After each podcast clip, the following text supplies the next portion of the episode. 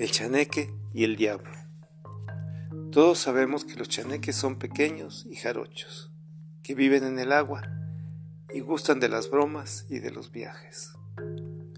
Una de las razones para vivir en el agua es tener movilidad, pero además porque ahí se encuentran las sirenas, y no es raro que los chaneques se enamoren de ellas, lo que produce mucha pasión y belleza en el mundo.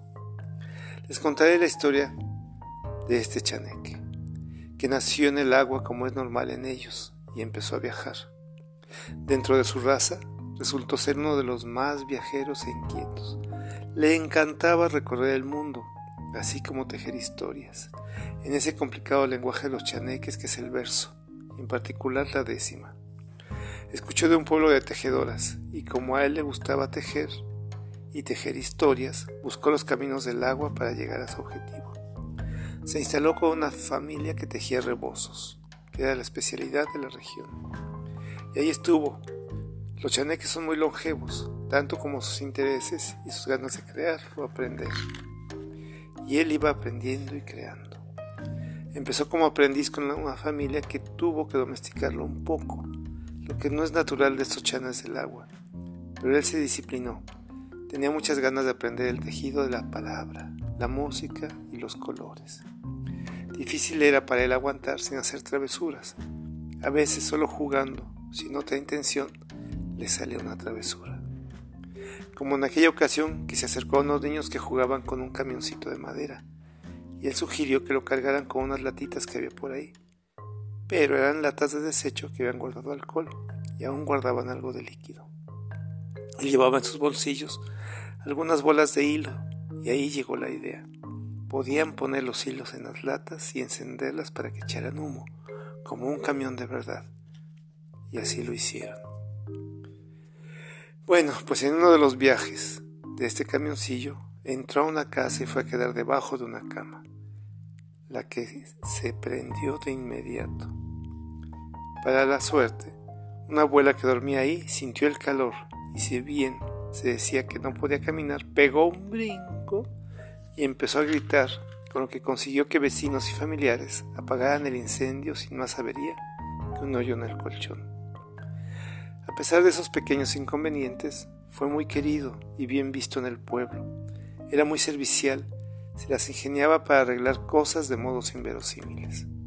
Fue tejedor y anudador de puntas de los rebozos, teñidor de hilo, propuso elementos mágicos para los tejidos, con tal éxito que agarraron fama en el mundo. Él siguió, pero como una de sus pasiones era la música, se iba de fandango, de los que llegaba a tener noticia. Tanto andaba de fiesta que le empezaron a llamar Holgorio.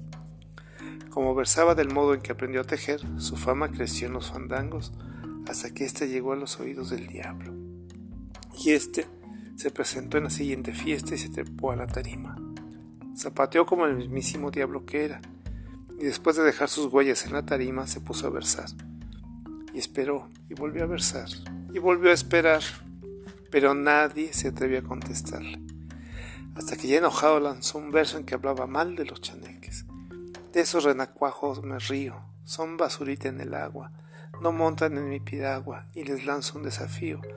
De sus versadas me río, y si me ganan un verso, y hacen uno más terso, yo les entrego un alma, se les devuelve la calma, seguro no pueden con eso. De pronto, de entre las piernas de los jaraneros, se adelantó con su pequeña y botijona figura, con botines y sombrero, el holgorio. Y así le contestó. La que salga del infierno va derechito a los cielos, y me darás tus tres pelos y poder sobre el averno, y me empeñarás un cuerno, y en caso de yo perder, Mil años me pondrás a arder. Mis habilidades tú las tendrás, diablo chamuco Satanás, pero eso no va a suceder. El chaneque propuso una apuesta. Por cada décima que él ganara, su música, cuentos y pinturas sacarían el miedo y el sufrimiento de un corazón. Y de esa manera la gente no iría a sufrir eternamente.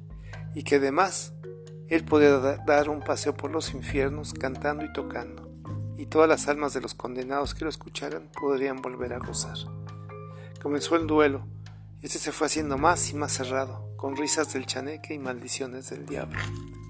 Me contaron que este enfrentamiento duró por varias semanas y que los músicos y músicas, bailadoras y bailadores entraron en un trance irreal y continuaron hasta el agotamiento. El caso es que al final este holgorio le ganó al diablo mayor y este no pudo responder a la última décima. El diablo furioso, echando espuma por la boca y apestando todo azufre, tomó a Holgorio de la punta del sombrero y de la punta de los botines y empezó a jalar, jalar, jalar hasta que lo dejó estiradísimo y le dijo Así te quedarás para que en cualquier fandango pueda lloverte por encima de todos y poder toparte de nuevo. Ya te derrotaré y te llevaré conmigo. Desde entonces podemos ver en los fandangos a un señor muy alto con un sombrerito de chaneque. El sombrero no creció, que sobresale sobre todos los que se encuentran ahí. Ya que se quedó así y tuvo que vivir entre la gente de los pueblos mágicos, cambió su nombre por Honorio y tomó el apellido de la familia que lo acogió, Robledo. Los que han dejado de sufrir por la música, cuentos y pinturas de este chaneque lo llaman San Honorio. San Honorio Robledo Milagroso. Historia de Alejandro Beltrán Cordero. Voz y producción Alejandro Beltrán Cordero.